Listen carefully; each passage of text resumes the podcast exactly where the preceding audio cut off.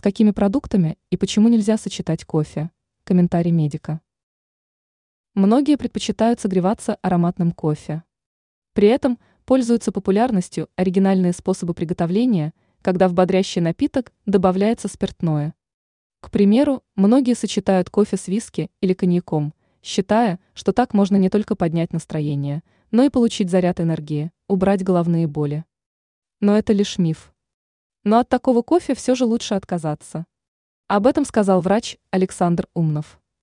Смесь таких продуктов провоцирует спазм сосудов, увеличивает риск сердечных болезней. Но это не все минусы.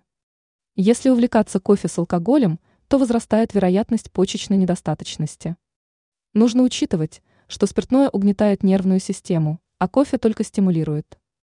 В итоге возможны психозы, нервозы, передает издание «Доктор Питер».